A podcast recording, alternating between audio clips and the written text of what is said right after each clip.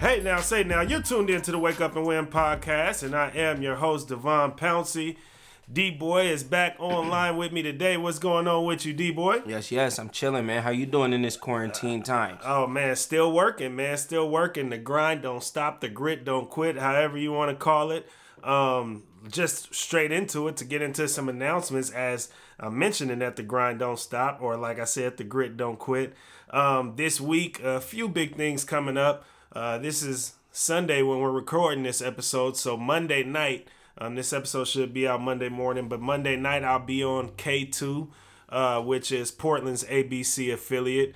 Uh, they came and they did a news segment on our organization over at Street Roots because right now we're in primary voting season and election day is on the 19th, which is Tuesday.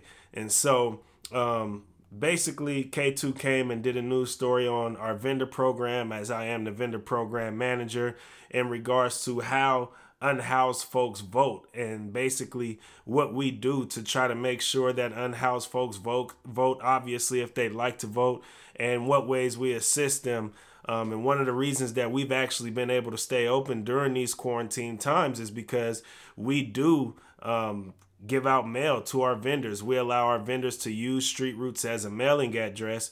So with that, they come to the office and they pick up their mail because obviously they don't really have anywhere else, you know, with stability that they can receive mail at as they live on the streets uh, for the most part. So um, just being able to kind of talk about that, obviously voting is very important to me. It may not be very important to you, but um, it's also very important to what we do at Street Roots and supporting our vendors to be able to have their voices heard as well. So um, check it out tomorrow night on K2, as I mentioned, ABC affiliate, um, which is one of Portland's news stations out here.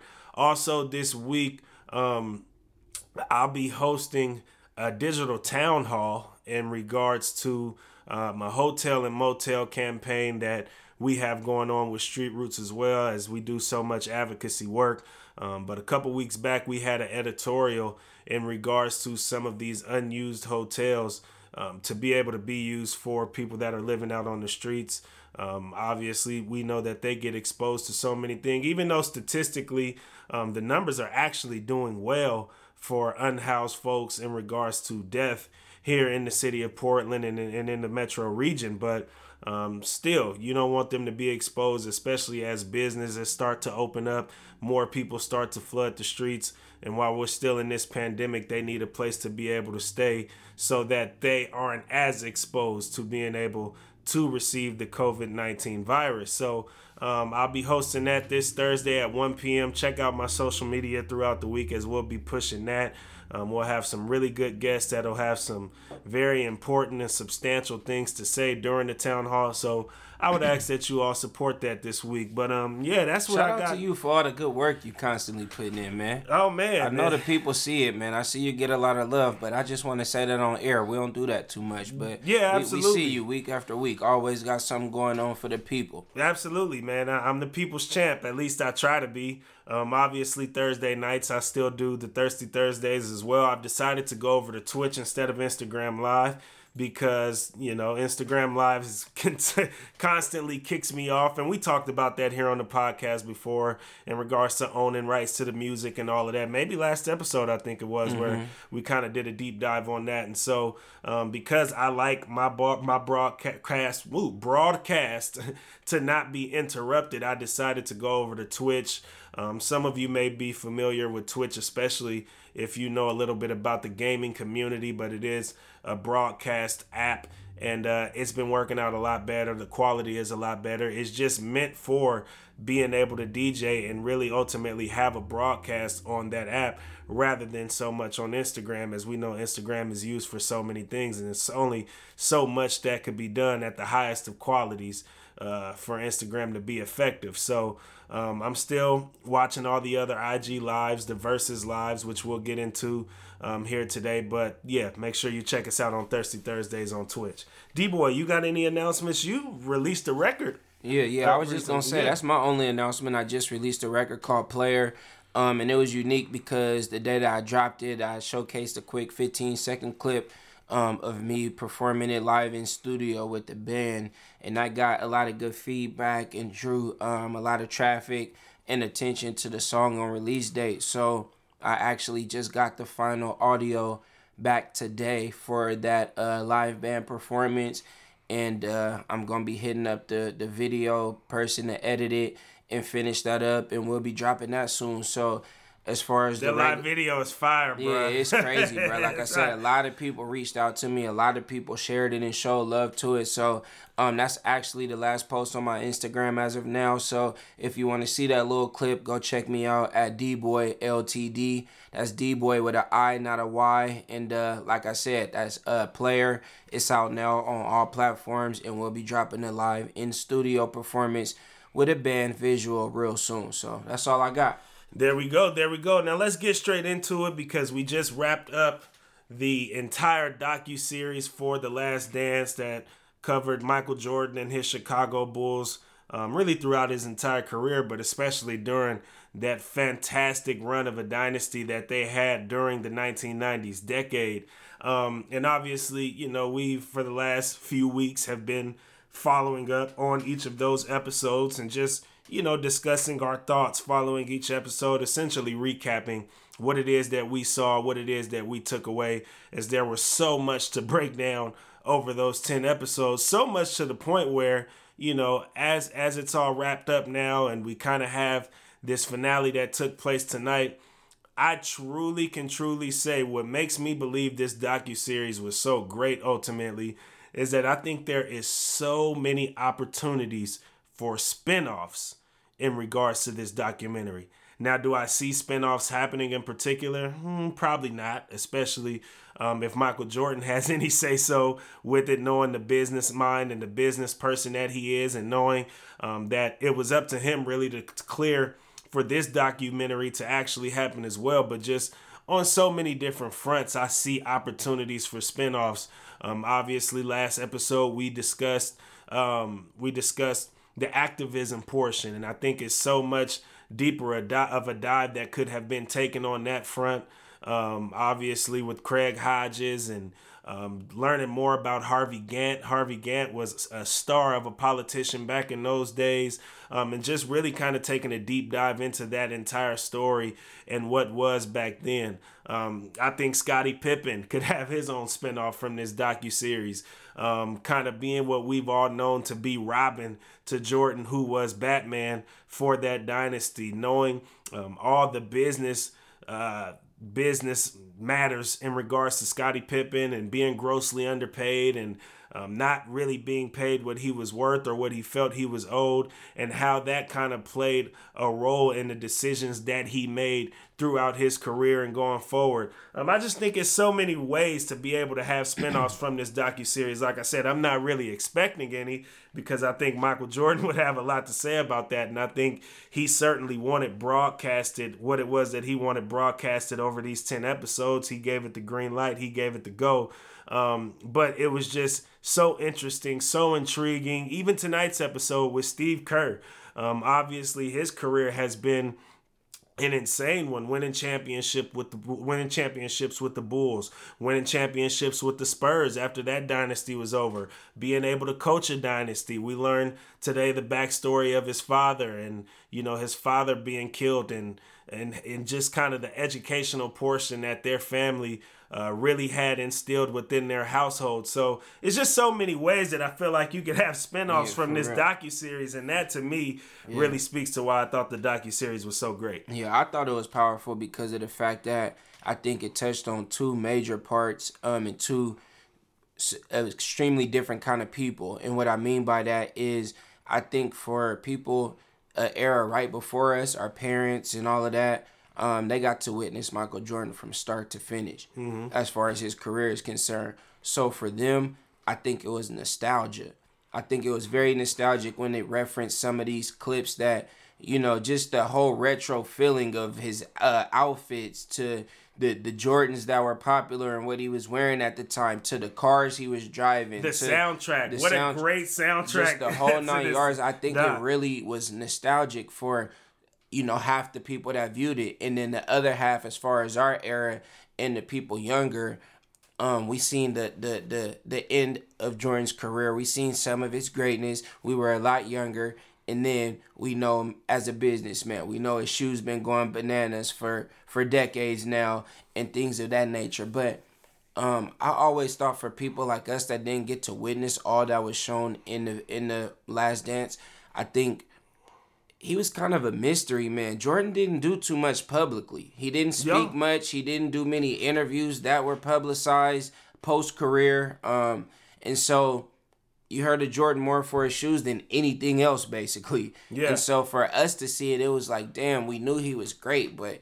this came along with it. This some adversity he faced. This the team he was working with. This was some in-house issues. It was just so much more in depth. So I think it just covered so much for so many people as to where I actually was walking in the store the other day and the man that rung me up said he cried twice because he remembers in the moment where he was at when he seen some of these occurrences wow. that were shown. So it just showed the power on so many different levels. Yeah, absolutely. And I think especially on a mental health front, um, as you know, everybody has really talked about and discussed in the documentary, also talked about and discussed um, the insane competitor that Michael Jordan was. We got to see some raw emotion from Michael Jordan, as he mentioned the cost that it took for him to go out there and ultimately do what he did, winning six championships, six finals MVPs, and a plethora of other accomplishments, accomplishments and accolades um, that he was able to accrue during his basketball career. But just seeing mentally where he was then, what he dealt with back then as a player,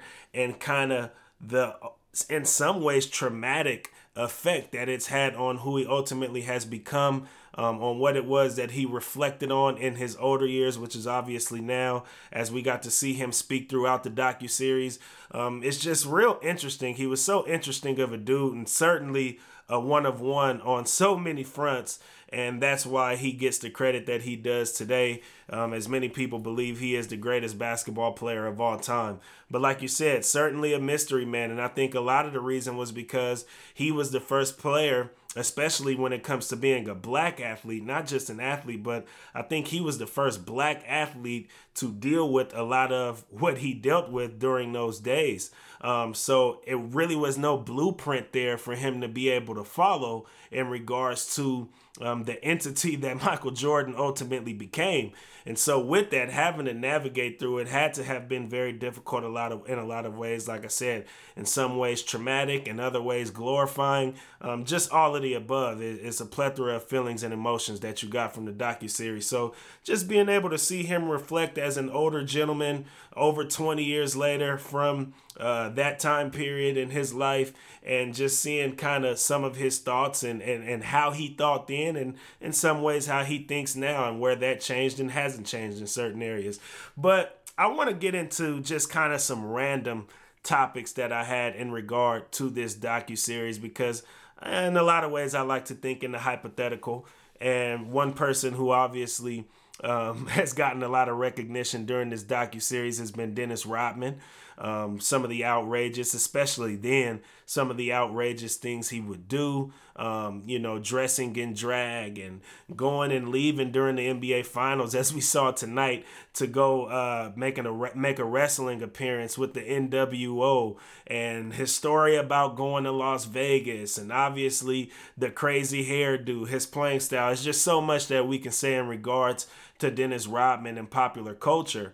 Um, but that indeed makes me think of a question that I want to more so tie into what has essentially become popular culture um, because of Dennis Rodman's influence. D Boy, I want to ask you is there an artist in hip hop that most reminds you of Dennis Rodman, whether it be based on Can you open this? Can you open it up for me? Can yeah. You, I, I want you to take the floor on that. I'm still thinking. Um, I got a couple of people in mind, but I'm still trying to decide my approach on the spot. So open it up for me. Yeah, well, essentially for me, ultimately, um, it's certainly Tyler the Creator. Um, Tyler the Creator uh, created something in Odd Future that I think was so different amongst hip hop, which obviously is a predominantly black genre, and so certain stigmas that relate to black culture and to the black community, um, whether it be because of where you grew up, what you did or did not experience as a black person, etc. Um, we get stigmatized and stereotyped in so many ways that sometimes being an out of the box individual within your profession or within your craft could be hard to do, whether it be media, whether it be music, in Dennis Rodman's case in athletics. Um, sometimes we we we almost get treated as a monolith and as a person that has to be a certain way because we are this certain race and we can be looked at in in odd ways essentially um, if we decide to kind of go out of the box and not stay within what society has deemed us to be in regards to being put in the box as a race. And with Tyler the Creator, I just think what he was able to do in hip hop, um, having a label called Odd Future, which essentially we knew went against the grain from what most hip hop fans or many hip hop fans would think is real hip hop. In the case of Dennis Rodman, as an athlete, especially a black athlete, and kind of the masculinity that is attached to sports, the, the toughness that is attached to the black community, as we even saw with the Detroit Piston Bad Boys being being who he was and like I said dressing in drag and and just kind of being out the box from what we thought somebody from our community is supposed to be I think ultimately resem- resembles who Tyler the Creator has been within the hip hop community. So like I said and and and how in the future it's had such a huge effect on pop culture. You look at Dennis Rodman he was a one of one back then I still think he's a one of one, but I certainly think as far as um, the sport of basketball and athletes being a lot more eclectic and willing to kind of be a little more wild with maybe some of the outfits that they and I don't want to use the word wild, but me and being a little more out the box and some of the outfits that they decide to wear, um, showing up to the games. Like we've seen even fashion within sport sprout tremendously in ways that we could have never imagined. And I think a lot of that was derived from Dennis Rodman and who he was. And like I said, same goes for Tyler and hip hop. Um, I'll talk a little bit about him later on today, but recently winning a Grammy as a hip hop artist, I don't think that that's somebody you necessarily would have expected 20 years ago with what it is that he's done and was willing to do that would be in a position as one of the most heralded hip hop artists in today's culture. So that's ultimately what I mean by that. For sure. Well, with, with what you said, um, I'm gonna stick with who I already had in mind. Nobody else really popped up, and honestly, it's coming from a different approach, an earlier time, but I think it's very fitting in certain ways. And I'm gonna go with Old Dirty Bastard, ODB. Mm, interesting, interesting. Me? Tell me more. And uh, I'm gonna go with that because I feel like he was one of those explicit, cutthroat, raw greats and and still was associated with greatness in the Wu Tang Clan. Absolutely. Obviously, Dennis Rodman being his outlandish one of oneself and being associated with greatness and being a key part of the greatness as well. Um, that's the approach that I'm kind of taking from it and the the the battles he constantly faced and overcame. Um, ODB's was more legal infested. He he dealt with a lot of legal issues during the rise uh, of his career, but all in all, it was constant, raw, explicit, take me as I am type of approach, and I think he opened the doors for some people like Tyler the Creator and yeah. offsprings of just the explicit, raw pictures that's painted through music that that raspy rawness. Um, I think that has some you know, uh, is, is derivative yeah, yeah, of yeah. that. So right, right. I mean, you you may or may not disagree, but that's the approach I'm taking. No, I'm glad you said that, and I'm glad you were able to bring in an artist from an entirely different era because, as you mentioned, Old Dirty Bastard was certainly out the box as a rapper and as a hip hop artist. And in fact, um, I had an Instagram post up not too long ago um, where I asked a question in regards to who the top five hip hop personalities, and I'm talking about from an artist perspective, not like media personalities, but who was the top five hip hop personalities of all time? And my former radio co host, Justin Myers, um, was probably about the only person who mentioned "Old Dirty Bastard" wow. um, and the hundreds of comments that that ended up taking place on that particular post. And Justin is somebody who I, you know, who I respect greatly in some of his takes. Uh, some of them I think are pretty wild, but I do always enjoy that it still comes from a genuine place. And hey, all of us have some wild takes that comes from a genuine place as well. But when he said that, that was one of the answers that really kind of got my my my wheels turning in regards to thinking of Old Dirty Bastard and his influence on hip hop. So it's crazy so, how that connected. Crazy how yeah, that connected. Certainly, certainly an interesting choice there. Mm-hmm. Um, but I also want to, before we get out of this last dance thing, I do want to talk about Steve Kerr and his father passing away, which we learned a lot about through the docu series today. His father was an educator. Um, he went down to uh, American American University in Beirut, became the president there, and he ultimately was killed by two guys out there in Beirut who uh, masked as students um, Dome shot at him. I mean, it, it, was insane. The story that was told essentially assassination. Assassination. He he certainly was assassinated out there, but um, it was just one more thing that was really interesting to me because obviously during these times, Steve Kerr has been one of the vocal leaders as far as on the athletic front. Um, being the head coach of the Golden State Warriors, we know kind of the banter that is going back and forth between the Warriors organization and our current president Donald Trump, whether it be by way of Steph Curry, whether it be by way of Steve Kerr, um, whether it be by way of the team deciding not to take White House visits during this dynasty. There's just been so much in regards to Steve Kerr um, where he's really taken a political front during these days. And somebody who to me kind of came out of the woodworks because I'd never known Steve Kerr to be that guy um, just throughout my lifetime, not obviously while he was coaching, but even as a player.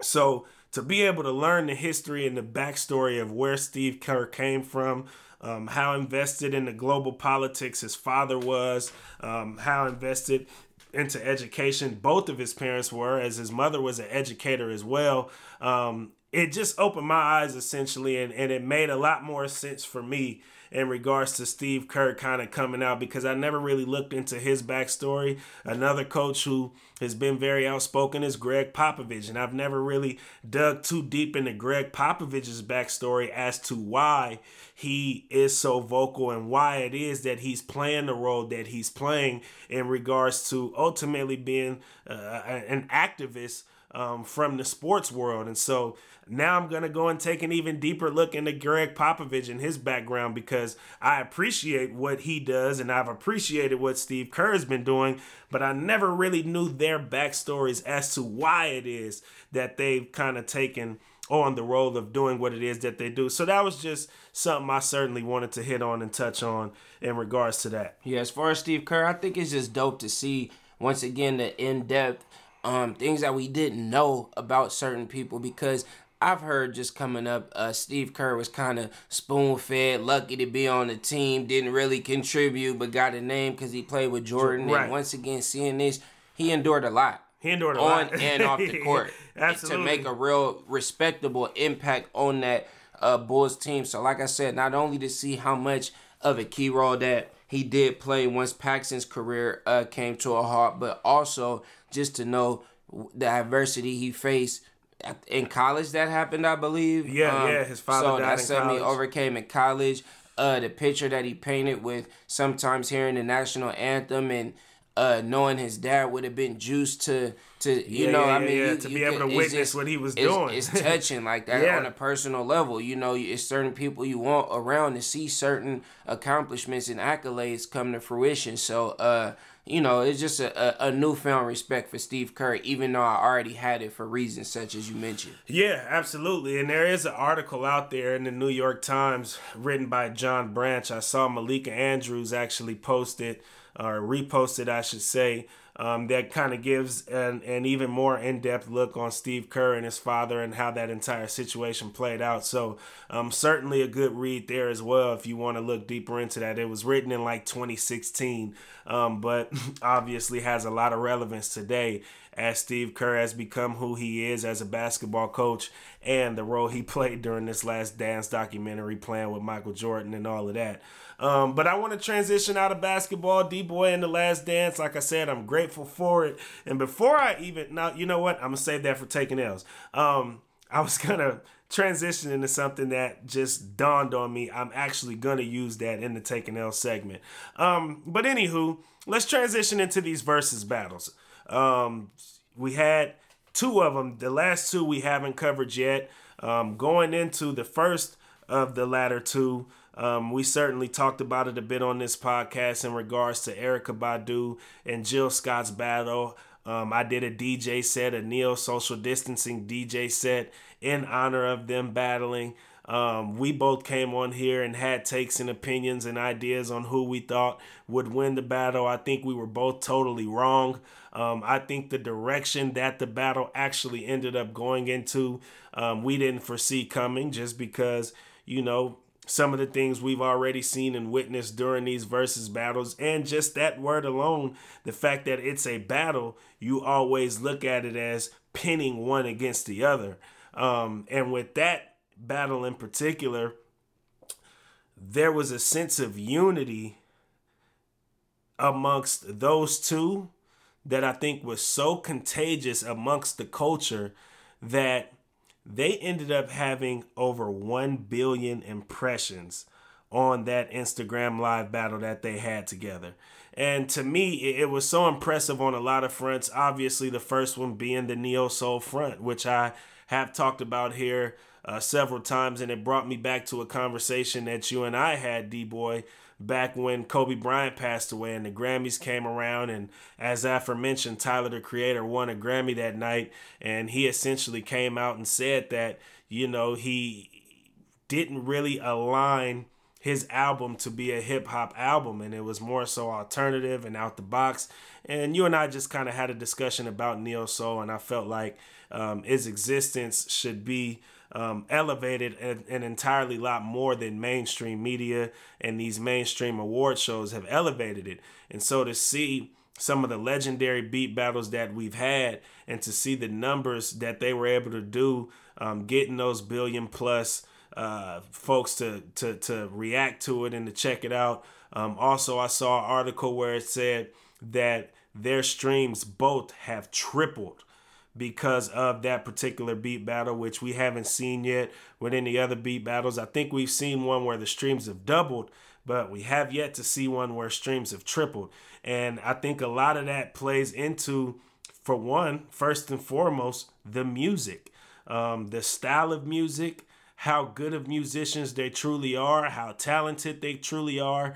Um, and what it is that they've been able to do from more of an eclectic front rather than, like I said, that in the box, what we expect black music to be or what mainstream expects black music to be. Um, those were two artists that came up in a neo soul era that took different directions as far as black musicianship was concerned.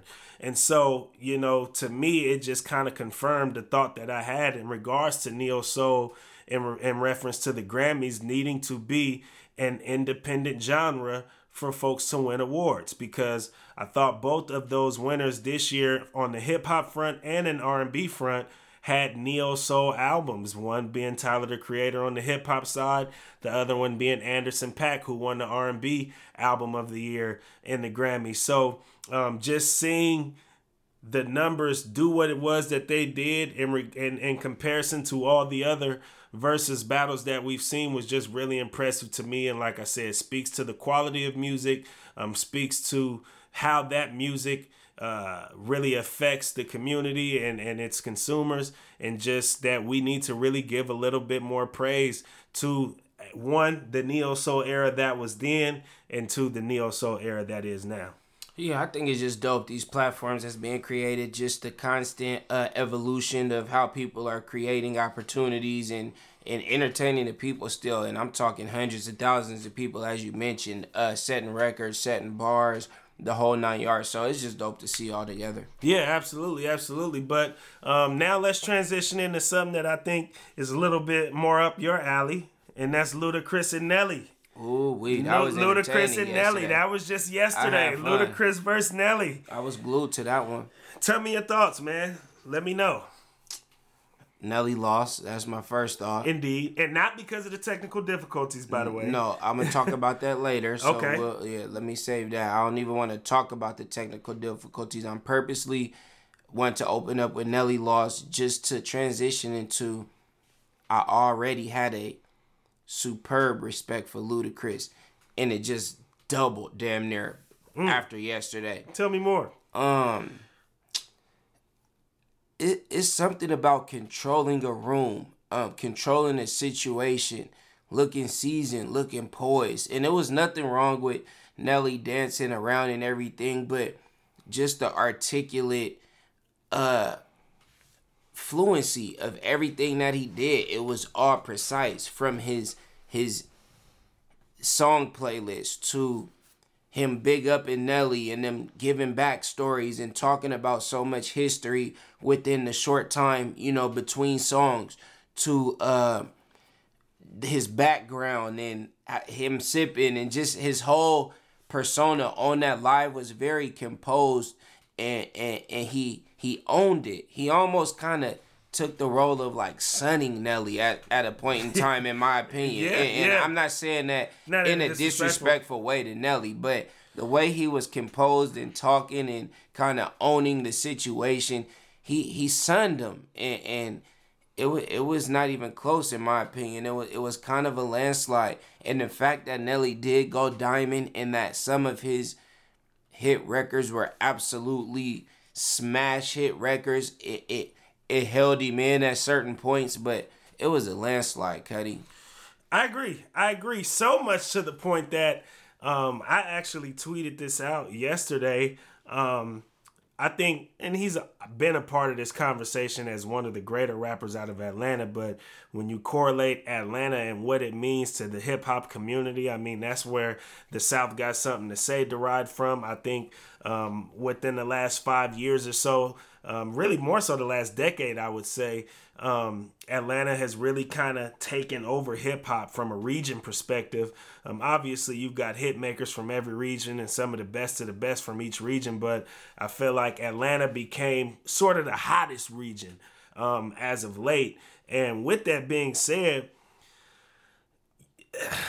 Ludacris is certainly a top five greatest rapper to ever come out of that region. Certainly, and I think yesterday confirmed that, but it's hard for me to pick a rapper better. It's only one rapper from Atlanta that I would say is probably better than Ludacris because of just his flow and his delivery, and that would be Andre 3000.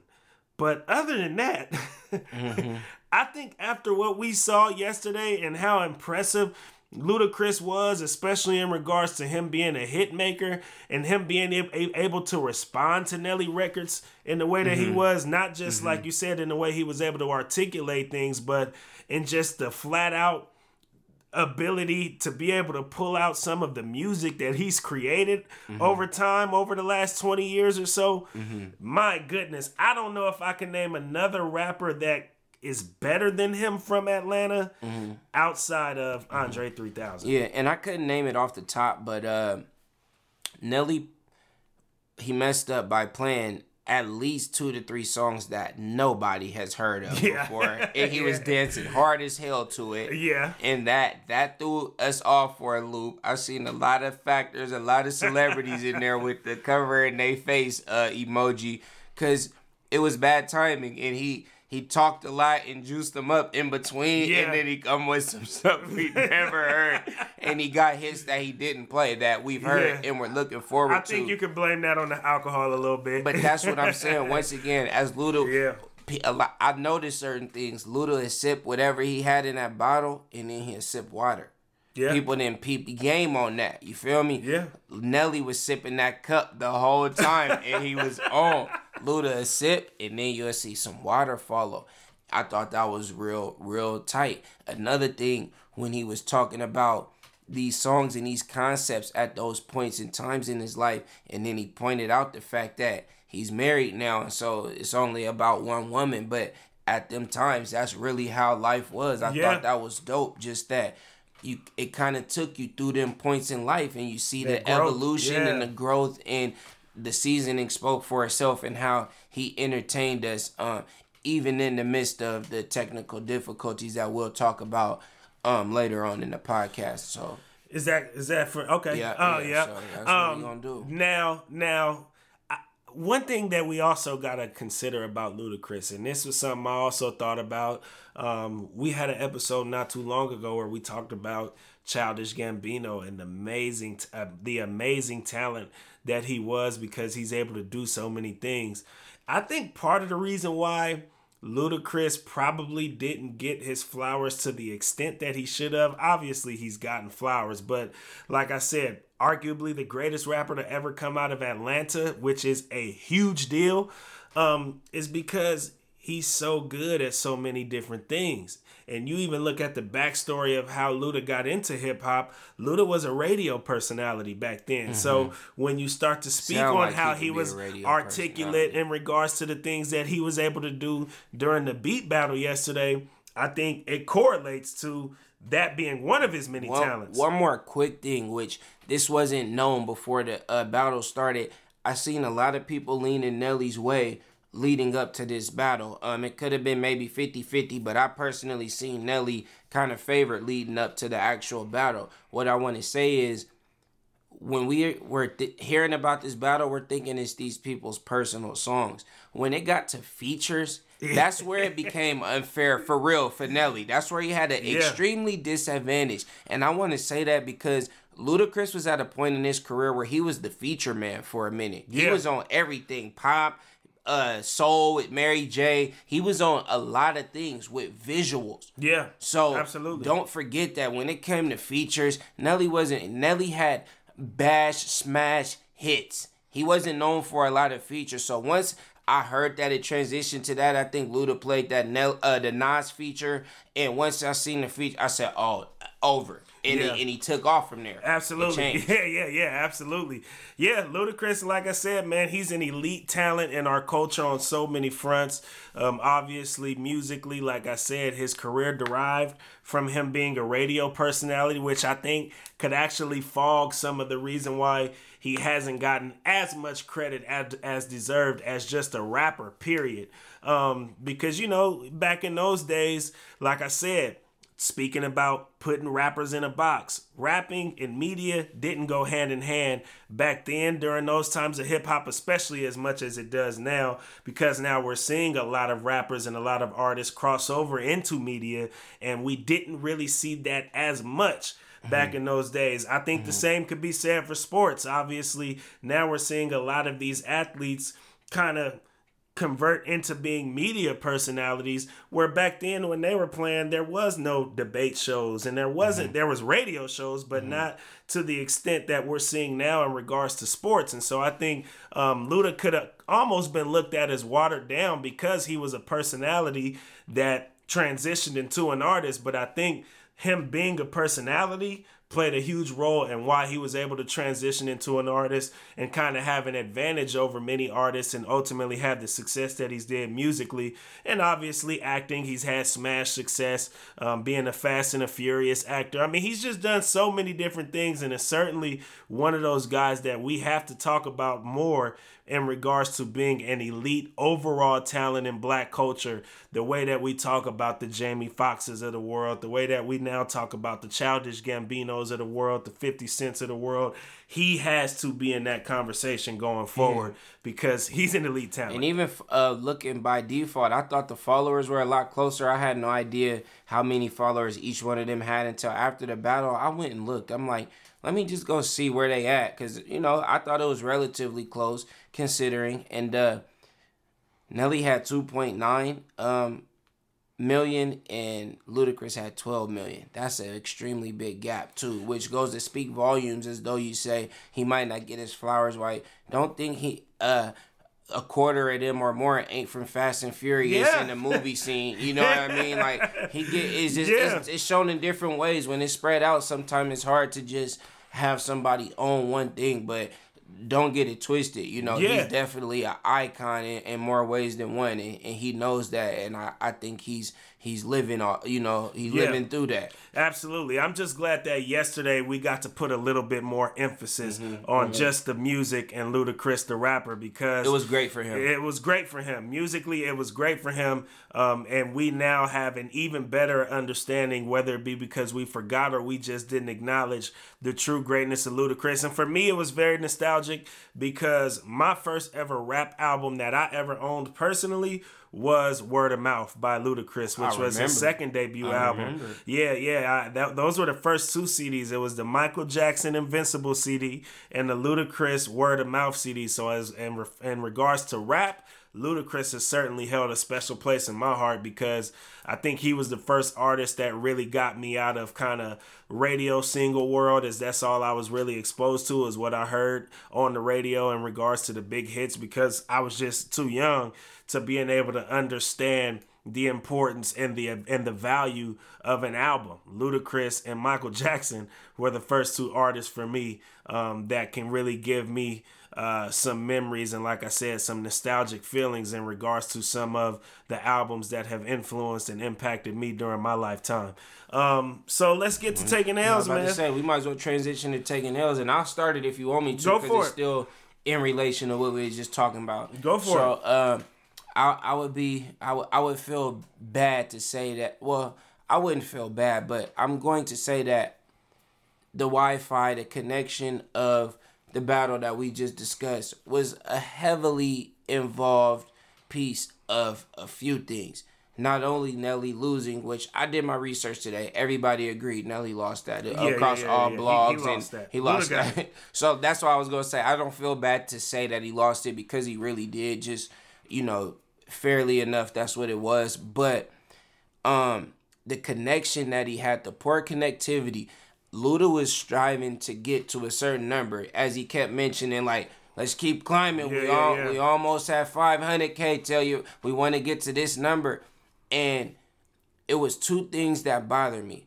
And one, I'm gonna give him a pass because after looking at the Wi-Fi situation and reading up on it, I heard it was extremely bad weather. Yep. And the weather conditions yep, caused out of his control. Out of his control. Obviously, at a time when you got four hundred and fifty thousand people, they just knowing what they see right now. But it was two things. It was the Wi-Fi and him at a time when they was over four hundred and fifty thousand plus. Him having to get out, they couldn't hear him, and it went down to the three hundreds. That was a very crucial turning point, I think, in the whole battle, as well as I think he played 17 great songs and three terrible choices. and what the t- the choices did was drop. I'm watching as Luda saying, "All right, we have 450. Let's get to 460. Boom, and it's climbing. And he'll play a song and he'll go to 405. I'm talking about a 45,000 follower uh, viewer drop in an instant. Yeah. And so as an yeah. artist, I was looking at it like, damn, like obviously what you mentioned before you got a short term memory with, with music. It's so flooded and it's so busy yep. with even at a time when everybody got time right now.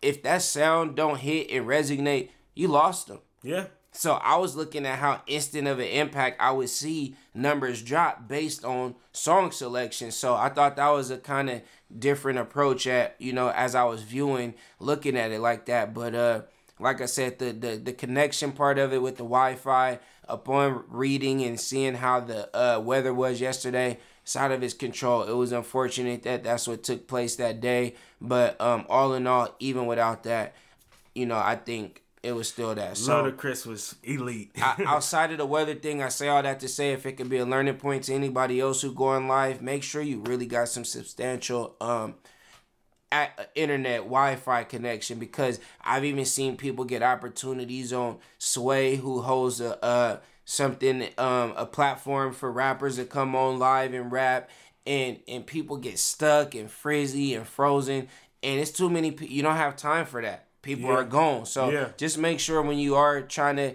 you know get an opportunity or you are in front of a large audience via live make sure you got a strong connection. yeah, that's a great point. That's that's very important. A very important point to make uh, during these quarantine times. Um, for me, I actually got to give you an iron L D boy, and uh, and reason being is last episode was our 100th Wake Up and Win Ooh, episode a, we that we mentioned no nothing about. And yeah. that's what I was getting ready to transition into. We at 101 though. We're at 101 now. Today makes 101, yeah. but I thought about transition straight into transitioning straight into that out of the Michael Jordan documentary, but I'm like, you know what? I'm gonna just give us an L yeah. for that because that's we a humans. huge L. We are humans. We're very busy, and and and I want to be clear. We actually had a rollout uh, for the 100th episode of this podcast as we kind of were leading up to it. And then the pandemic took place. Um, a lot of things sort of changed and got redirected from there, and we've all had to adjust as a society, not just us two here with this podcast. And I went and launched an entirely another podcast for my job, um, and and I just been kind of doing so much and and having to, like I said, just adjust to these times that it didn't even like I was I'm just so used to you know typing in what episode is what and kind of having the muscle memory of saying hey 98th episode 91st episode 90 it's just what I'm used to doing when I upload these that I I remembered a little bit as we were creeping up to 100 but when we actually got to 100 I realized we made absolutely no mention of that on last episode and like I said we we certainly got a team and a crew of folks that that are certainly you know, supporting us, and we and we've met and had a rollout for how we wanted that to be. And Things like I said, so different. Uh, unfortunately, quarantine times really changed um, what our rollout was going to be. I look forward for what's to come. What's still. to come? I yeah, yeah. we just got to readjust. Time. I think it's not at all. the right time when we do it. Not at all. Yeah, yeah. We just got to readjust and reevaluate and, and readapt to the times, but the initial rollout that we had for our 100th episode just didn't happen. And because of that, and like I said, me being so busy with so many other ventures, episode 100 just kind of went to the back of my mind rather than before this pandemic happened when it was at, at the, the, front of my mind. We've so, had meetings, like you said. yeah. But great milestone nonetheless. Yeah. That's great, great. milestone. yeah, yeah, yeah. I'm very, content. very, very grateful to be able to reach 100 episodes with this podcast. And so, um, and like I said, it, it's been so much that I've had to go through and that we've had to go through. Like I said, just the pandemic is just the start of it. But being laid off from radio, where I first started doing the podcast at, and I didn't really have any equipment, and that was where I was doing all my episodes. So had to take a significant break from the podcast during those times because uh, kind of the regularity and the system and the schedule that I had in place, um, working and, and having access to all those resources essentially got stripped from me when I got laid off to now us having our own studio and just there's so many things that we've had to do and push through to keep this podcast alive and going but um, I'm very grateful that that we've got to 100 episodes now 101 and there's so much bigger and better to come from this particular podcast. So shout out for y'all for sticking with us, uh, listening to us, and, and, and hanging around to see what we have to say, interacting with us um, by way of the podcast. And, and you're greatly appreciated. And we're going to keep working to get this thing better and better. So congratulations to us, man. Pat ourselves on the back for. Uh, making it to episode 100 because most people give up on entities like these before they could ever reach that particular milestone. So you might be so close. So close. keep pushing. indeed, indeed. So with that being said, we're gonna leave y'all the only way that we know how, and that is to stay woke and go win.